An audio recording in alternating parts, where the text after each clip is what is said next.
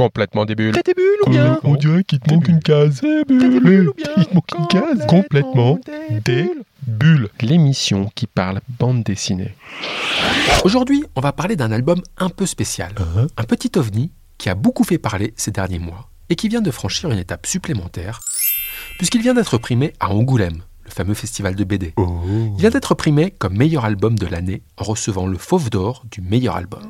Boom. L'auteur de cet album est Genevois. Baum. C'est Martin Panchaud. Il avait d'ailleurs reçu un prix Top Fair il y a quelques années. Baum. Pourquoi tous ces booms d'ailleurs? Parce qu'on est basé à Genève dans cette émission. Alors aujourd'hui, on va parler de La couleur des choses. Album du Genevois Martin Panchaud, primé meilleur album de l'année à Angoulême. Ça va, on a compris qu'il a gagné à Angoulême. Mais attention, c'est un album pas comme les autres. Et comme tout objet qui sort des sentiers battus, certains aiment et d'autres beaucoup moins. Nous, on était d'ailleurs un peu perplexes en ouvrant l'album, puisque le dessin n'est pas vraiment du dessin, c'est surtout des points. Quoi? Oui, des points. Quoi? Des points? Pour représenter des personnages, des carrés pour représenter des voitures.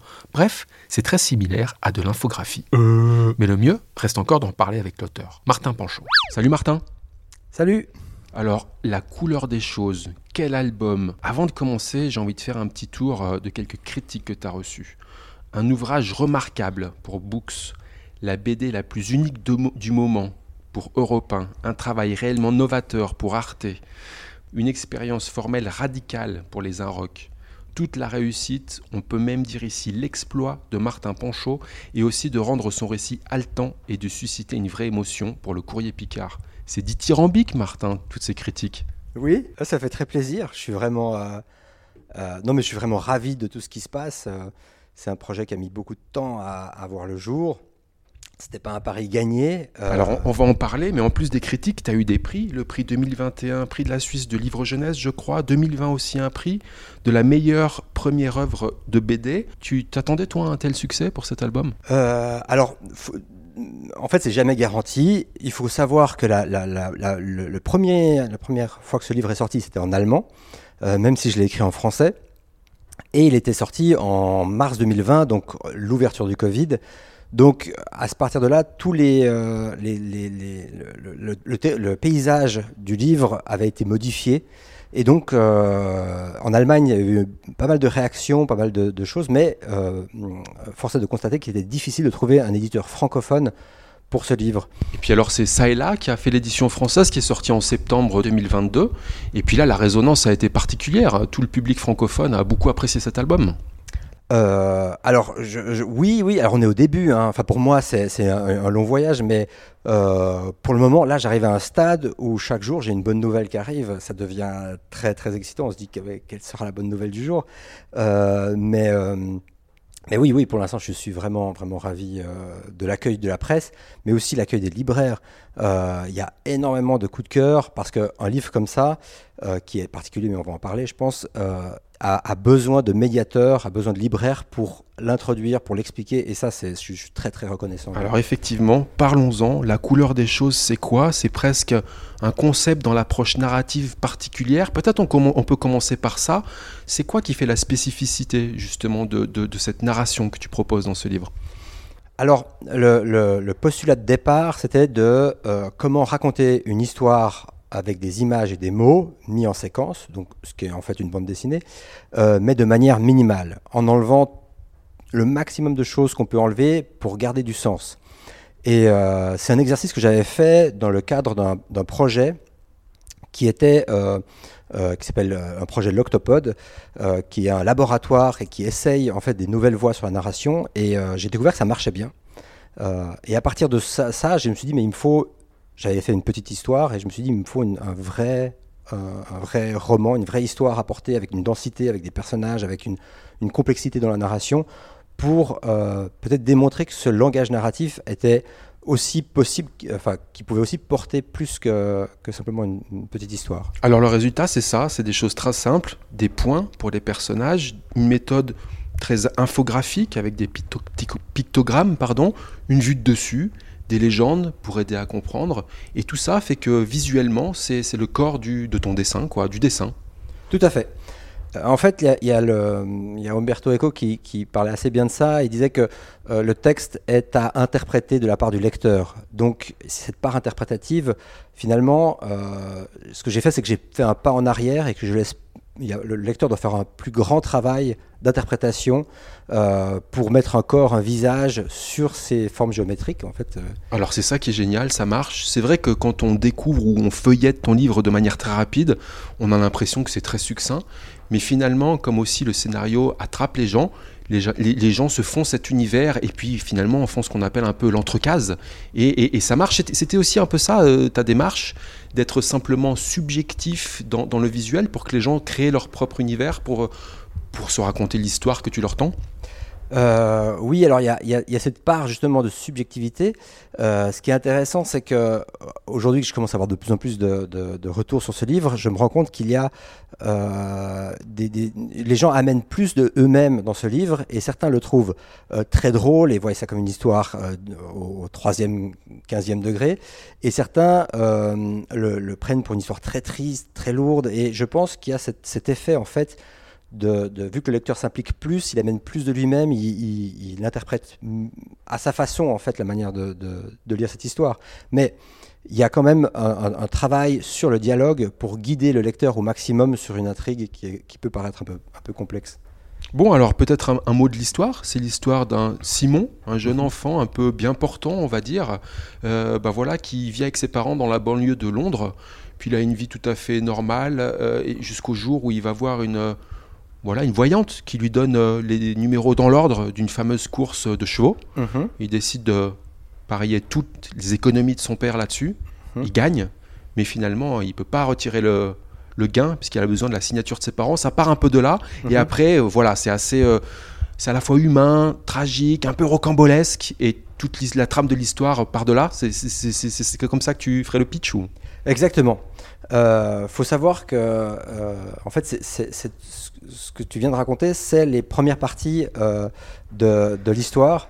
Euh, et cette partie-là, en fait, j'avais présenté, donc c'est- le, chapitre 1, j'avais présenté au, prix, prix Topfer de la jeune bande dessinée. Et en fait, le, but de ce, premier chapitre, c'était de trouver ce paradoxe, d'avoir un personnage à qui je donne exactement ce qu'il veut, mais je lui prends tout le reste.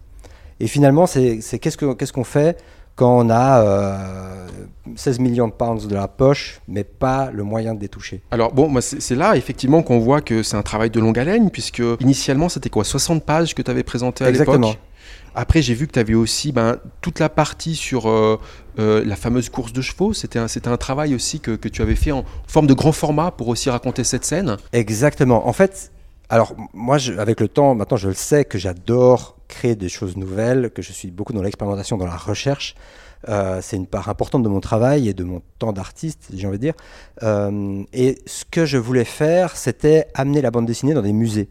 Et vu que les musées ont des formats euh, très muséals, de tableaux, je me suis dit que j'allais raconter un documentaire, donc une course qui a vraiment existé. Et cette course, précisément, c'est la Diamond Jubilee Strike, qui est euh, la course de la reine, vraiment, euh, qui s'est fait renommer d'ailleurs euh, cette année en Platinum. Et, voilà, j'ai raconté en fait, c'est l'histoire en fait d'un cheval qui est Black Caviar, qui au moment où je l'ai écrit, l'histoire était pas encore aussi connue, et plus le temps passait, plus ce cheval devenait légendaire. C'est une jument qui n'a jamais perdu une seule course et qui est australienne, donc elle a traversé le monde pour venir jouer en Angleterre, enfin courir en Angleterre. Et, euh, et je trouvais ça intéressant euh, de, de, de- de- d'avoir de, cette lecture de cette course, de cet événement sportif comme ça sur une seule image qui fait un, un mètre sur quatre. Voilà, alors à l'époque, c'est ça qui était impressionnant. C'était une peinture narrative de 4 mètres sur 1. Et tu as repris euh, finalement un peu le travail de, cette époque qui a intégré dans l'histoire, justement, la fameuse course sur laquelle Simon parie et qui fait de lui un gagnant de plus de 16 millions de pounds, je crois. Exactement, tout à fait. Euh, alors voilà, c'était l'histoire, c'était. euh, je suis d'abord parti de l'histoire, puis j'ai extrait cette course euh, pour en faire un grand format.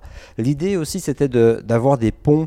De, celui qui va au musée peut après s'intéresser à l'histoire et voir le livre, celui qui lit le livre peut après aller au musée. Enfin, il y avait cette idée, c'est Scott McCloud qui est, un, qui est un théoricien de la bande dessinée qui disait que la bande dessinée n'a pas besoin de s'élever mais de s'étendre parce qu'elle a reçu le prix Pulitzer euh, avec Maus, et donc elle a cet aspect 9e art et tout ça, mais par contre, elle est encore assez cloisonnée dans des cercles, et moi c'était un peu cette idée de dire, ben voilà, on peut, on peut faire des petites percées dans des musées, euh, euh, et puis de, proposer d'autres formats de lecture que le livre. euh. Alors c'est marrant ce que tu dis parce que dans les critiques qu'on a pu lire, il y en a carrément qui disent que finalement tu inventes, presque un nouveau genre. Est-ce que toi tu, revendiques un peu ça ou euh, qu'est-ce que tu en penses de, ce, ce genre de, de remarques? Euh, je Avec suis- toute l'humilité que Oui, j'imagine oui. tu vas utiliser bien sûr, mais Oui, voilà la question se pose parce que c'est vrai que euh, c'est un peu un ovni dans le monde de la BD euh, ce bouquin avec cette manière de, de narrative quoi. Tout à fait, tout à fait. Oui, alors en fait, alors ça, ça peut paraître, c'est toujours a posteriori, ça paraît évident, ou ça peut paraître, je ne sais pas si c'est encore évident, hein, mais, mais quand je porte ce projet sur toutes ces années, c'est beaucoup de sceptiques, c'est beaucoup de ouais, c'est quand même particulier ton truc. Euh, euh, Il y a cette, euh, ce premier abord d'ailleurs qui, en fait, je me rends compte, c'est un, point assez important, c'est que quand on regarde l'objet, quand on feuillette les pages, euh, c'est pas très avenant. Il y a ce côté un peu cryptique où il faut euh, dépasser ce premier stade et puis commencer à lire. Et une fois qu'on commence à lire, ben, on, est, on est pris justement euh, par l'histoire. C'est intéressant que tu dis ça parce que c'était une de mes questions. Est-ce que tu penses que ça marche aussi parce que il y a une force de ton scénario? Alors, exactement. En fait, euh, un, des critères que je m'étais donné en commençant ce projet, c'était que euh, ce style graphique doit servir euh, l'histoire. Il peut pas se, suff- se suffire à, lui-même et il est super important en fait d'avoir une bonne histoire qui, qui, drive le, qui conduise le lecteur d'une page à une autre et il y a un grand soin qui est mis justement à ne pas chercher à toujours avoir de la tension ou un rebond que ce soit d'une page à l'autre ou d'une case à l'autre ou d'une ligne de dialogue à l'autre Alors on parle beaucoup de technique. Moi, euh, dans, voilà, en préparant un peu cet entretien, j'ai eu l'impression qu'il y avait aussi euh, deux points importants en termes d'influence qui revenaient beaucoup. Euh, D'abord, euh, bah, ton problème de dyslexie quand tu étais jeune, Mhm. qui faisait que tu avais besoin de trouver finalement une forme narrative peut-être plus simple ou euh, peut-être plus facile à agencer dans, dans l'esprit. Est-ce que c'est correct? Ça, ça vient aussi un peu d'ici ou Alors, en fait, c'est ça. C'est que moi, au départ, le livre a, a pendant très longtemps été un objet inconnu, inaccessible. Euh, plus tard, en faisant une école, j'ai été un peu converti à la bande dessinée, qui était un, langage que je pouvais euh, déchiffrer, lire et que je me suis approprié. Et je pense que j'ai une histoire de revanche à prendre avec cet objet livre. Euh, je suis un, grand adepte de la, avec plein de guillemets, hein, mais la littérature à travers les livres audio. C'est-à-dire que j'écoutais beaucoup de livres en dessinant. Et donc, et donc en fait, à quelque part, je suis, la bande dessinée, c'est même pas ce que, la chose que je lis le plus. Parce que l'avantage d'écouter un livre, c'est que je peux euh, travailler en même temps, enfin dessiner en même temps. Euh, et, euh, voilà, et en fait, il y, a- cette idée de revanche, et euh, je trouve ça euh, très particulier. Et mon entourage trouve ça aussi très particulier parce que je n'ai aucune euh, euh, connaissance de l'orthographe, par exemple. Et pourtant, je fais des livres, j'écris des livres, ce qui est particulier. C'est un super message. Nous, en tout cas, on a adoré. Ça s'appelle La couleur des, choses aux éditions Ça et là de Martin Panchaud. L'autre point que je voulais euh, un peu parler, évoquer avec toi en termes d'influence, c'est tu parles. J'ai vu que tu parlais ou tu revendiquais pas mal de choses de une certaine Varja Lavater. Est-ce que je prononce correctement? C'est une artiste suisse qui dessinait elle aussi avec des points? Euh, alors oui, la prononciation, j'en ai aucune idée. J'ai pas l'accent pour le dire. Mais oui, alors en fait, quand j'ai démarré ce style, je me suis dit que je devais pas être le seul et j'ai eu des phases de recherche. Et euh, c'est une artiste qui est zurichoise, euh, mais qui est d'origine lettonne, je crois, ou quelque chose comme ça, et qui a, dans les années 60, euh, fait ce travail en fait de raconter une histoire assez euh, des, contes populaires comme Guillaume Tell ou Le Petit Chaperon Rouge, vu de dessus avec des formes géométriques mais sans texte. Et, euh, et ce qui est rigolo, c'est que j'ai découvert son travail à travers un site de cartographe qui analysait son travail de traitement cartographique, en fait, de, traitement universitaire cartographique. Et, euh, et ce qui est rigolo, c'est, enfin, ce qui est rigolo, c'est que moi j'ai commencé, j'ai découvert ce style en guillemets en 2008-2007, et elle est décédée en 2007. Donc à, Zurich, et maintenant je vis à Zurich. Donc il y a Une une sorte, de passage de flambeau, il y c'est a une sorte de passage. Alors je sais pas, mais je trouve cet hasard euh, rigolo. Bon, et du coup, alors, euh, comme on parle du dessin, ça se passe comment? Tu dessines comment? C'est un ordinateur? C'est comment ça se passe pour, euh, en termes de processus vraiment de mise en pratique? Alors en fait, c'est entre le théâtre et le jeu vidéo, j'ai envie de dire. Euh, je travaille en- uniquement sur Illustrator, euh, Illustrator qui est un logiciel de dessin vectoriel. Donc c'est des dessins, c'est une technique qu'on utilise pour dessiner des plans d'architecte ou des logos ou de la typographie. Euh, et je fais mes décors. Puis je les importe dans un, dans un fichier de, de mise en page. Et là, je rajoute mes personnages, mon texte. Et en fait, j'utilise le décor, mes personnages, et je les fais jouer dans cette scène, en fait. Alors donc du coup ces personnages, on le rappelle, ils sont bah, ultra simples, c'est des ronds, des ronds colorés. Comment tu choisis la couleur de tes personnages? Pourquoi Simon il est orange par exemple? Oui, alors c'est- une bonne question. Euh, en fait, en fait c'est un. Il y en a qui varient et je- j'essaye. C'est vraiment du ressenti. C'est vraiment une sorte de feeling. De, euh, au départ, ils étaient monochromes, ils avaient qu'une seule couleur, et puis plus tard, je les ai fait bi- bicolores pour justement euh, créer des vibrations, créer des variantes, et puis avoir plus de choix. Mais, euh, mais ça m'est déjà arrivé au cours de, de l'histoire en disant mais ce personnage il est faux, il a une mauvaise couleur, je vais changer sa couleur, je dois changer partout. euh, En tout cas au début, même si c'est ultra simple dans le dessin, il y a aussi un coup à prendre parce que il n'y a pas de visage pour se repérer, donc il faut Oui. vraiment mémoriser la couleur de chaque personnage. Ça prend quelques pages, mais ça marche très bien aussi. Tu vas faire d'autres livres euh, de ce genre ou euh, tu vois les choses comment pour la suite? Alors, pour la suite, ben, en fait, en ce moment, j'ai beaucoup de portes qui s'ouvrent. Euh, c'est très, très. enfin, il y a un côté très excitant, comme ça, où il y a beaucoup de choses euh, qu'on peut faire. Euh, là, en ce moment, je travaille sur un nouveau livre. J'ai une, J'amène une nouvelle technique de dessin qui est en fait une sorte de, retour au papier où j'utilise un traceur qui dessinera à ma place. Là, je, vais faire des dédicaces et je vais utiliser ce traceur pour dessiner sur le livre. Je pense faire ma prochaine bande dessinée avec cette technique. Et j'aimerais aussi euh, travailler, continuer à travailler sur ce langage texte. Et en fait, euh, quelque chose qui est assez étonnant, c'est que je parle correctement, mais j'écris très mal. Et pourtant, le texte peut être lu, donc c'est du son sur papier. Et j'aimerais en fait euh, créer un code qui évoquerait le son. Et c'est un peu le travail de recherche que je fais maintenant, c'est comment apprendre au lecteur d'interpréter du son bah, par rapport à des images. Alors la couleur des choses de Martin Pinchot aux éditions Ça et là. Euh, moi j'ai essayé de faire un peu le pitch tout à l'heure, mais si on revient un peu à l'histoire, toi quand tu présentes l'histoire, tu c'est quoi que tu fais ressortir? Tu, tu la, présentes comment cette histoire? Alors moi en fait ce qui m'intéressait dans cette histoire, mais là encore c'est intéressant, c'est que je, lis de plus en plus de, de- pitch de cette, de, cette, de cette histoire et je vois qu'en fait il y a des accents qui sont mis euh, sur, le, sur certains aspects. Moi ce qui m'intéressait, ce, que, quelque chose que j'ai vécu, euh, quelque chose que beaucoup d'amis autour de moi ont vécu, c'est cette, cette génération qui a eu un père qui est parti et d'autres de pères qui se découvrent plus tard. En fait, j'ai un enfant, j'ai envie de m'en occuper, j'ai envie de. Et c'est ce chassé-croisé en fait que j'ai voulu raconter. C'est cette, c'est ça en fait. Le, le- le- Mais en fait, le, le- le- le père est là au début, mais il n'est pas vraiment là. Il est un peu, euh, il fait ses trucs. Euh, Non, non. En fait, pour l'anecdote rigolote, c'est que euh, j'ai été à Londres euh, pour apprendre l'anglais et j'ai commencé à écrire cette histoire quand j'étais à Londres. Euh, et pour le coup, en fait, le quartier, la maison, tout ça, c'est là où j'ai grand, où j'ai habité, où j'ai, euh, où j'ai vécu à. Londres. Donc tout ça, ça existe. J'ai pas nommé le quartier, mais si, on fait, on recherche avec les maisons, les agencements des maisons, on peut le retrouver. Martin, pour finir l'émission, on finit avec ce qu'on appelle des questions débules. Con, con, complètement débile. Eh oh, il te manque une case. Euh, t'es des bulles. Martin, à lecture de ta BD, ton style, est-ce qu'on peut dire ou est-ce que toi tu dis que tu sais dessiner? En fait, je, je, je- non, en fait, moi, je dirais, c'est une question compliquée parce que j'ai vu des, des- des très grands dessinateurs dire qu'ils savaient pas dessiner. Et je pense qu'à un certain moment, je savais que, étant très exigeant avec moi-même, jamais je serais satisfait de mon dessin. Donc, je dirais que non, je ne savais pas dessiner. Martin, tu nous as touché un mot tout à l'heure, tu dédicaces avec euh, des machines. Est-ce que c'est par feignantise?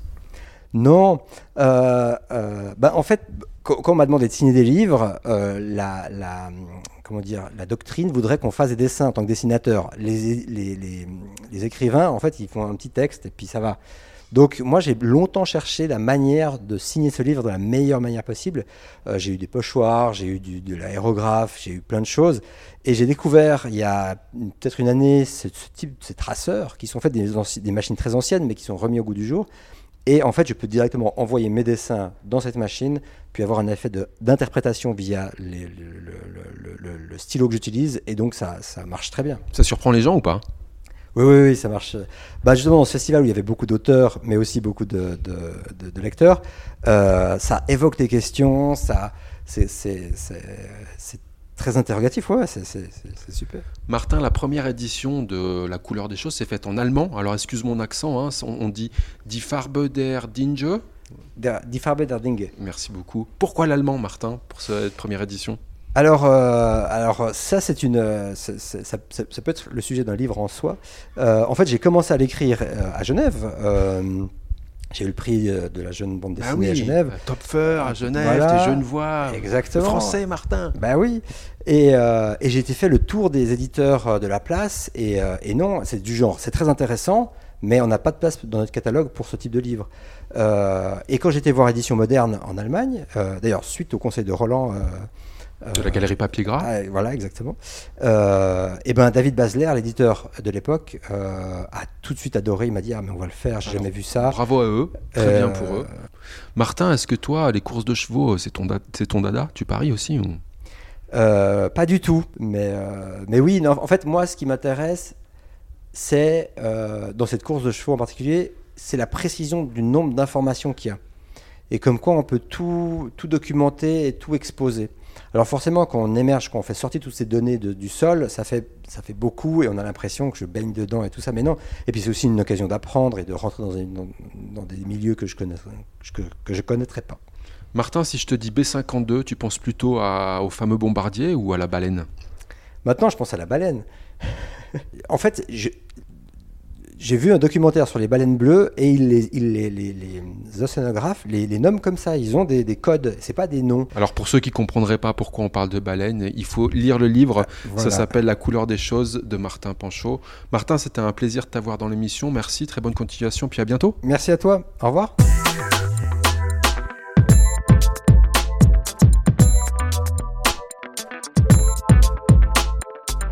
Et pour finir, la sélection de quelques albums que nous vous conseillons si vous souhaitiez vous caler une petite bande dessinée tout prochainement. On commence avec L'agent double. Jasmin vit avec la schizophrénie paranoïde. Oula Des pilules l'aident à maîtriser ses symptômes. Mais sans son traitement, il bascule dans un monde parallèle où il entend des voix et voit des complots partout. Je ne suis pas qu'une petite voix dans ta tête. Jasmin J'existe. Lorsque Jasmin arrête son traitement, les symptômes reviennent très forts. Jasmin, t'es zinzin Et depuis quelque temps justement, Jasmin a décidé d'arrêter de prendre ses pilules. Oh non Alors, les soucis commencent. Il rentre dans un délire et imagine que sa belle-sœur et son psy ont monté un complot pour tuer son frère. Il va alors décider de mener l'enquête, mais très vite, les choses vont dégénérer. C'est l'histoire d'un homme malade depuis des années et qui, malgré les traitements, n'arrive pas à se soigner. Et il entraîne son entourage dans ses délires. Une BD qui traite le sujet de la maladie mentale et de la schizophrénie, des sujets parfois tabous et difficiles à traiter, tant pour les victimes que pour leur entourage. Dans Agent Double, les auteurs canadiens Vaureau et François Lapierre prennent le pari de montrer comment une personne malade vit ces choses. L'Agent Double, c'est aux éditions Paquet. On continue avec Vague de froid.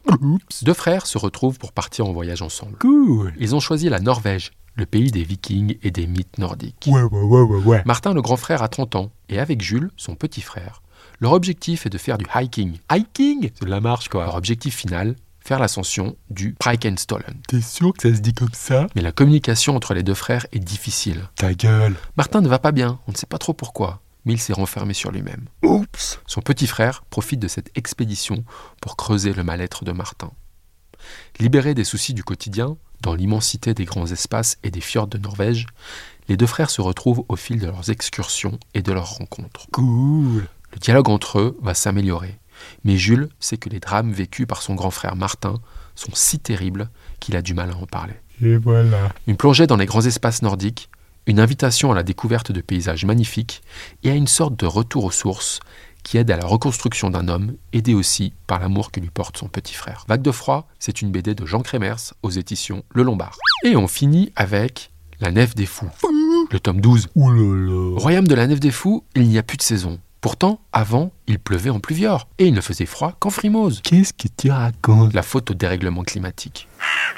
Mais ce n'est pas le sujet de ce douzième album. En effet, la reine a été enlevée, et il faut mener l'enquête. Quoi? D'ailleurs, Damoiselle Florimonde a disparu le même jour que la reine. Hein? Intrigant, n'est-ce pas? Comment? Est-ce qu'il y aurait un enleveur aux séries dans le palais? Un enleveur? Ça se dit pas, ça Et il y a encore bien d'autres soucis. Les caisses du royaume sont vides, mais ça, personne ne le sait. Le roi tâche de le cacher. Et la fille du roi, qui a 17 ans à peine, aurait consommé le fruit défendu. C'est quoi cette histoire? Elle aurait vu le loup. J'y comprends rien Le sergent Bonvoisin, lui, mène l'enquête au royaume d'Ophol. Les fous Les fous fous La Nef des Fous, c'est une série déjantée. Un royaume bien spécial, baroque et burlesque, né sous le trait de Turf il y a déjà 30 ans.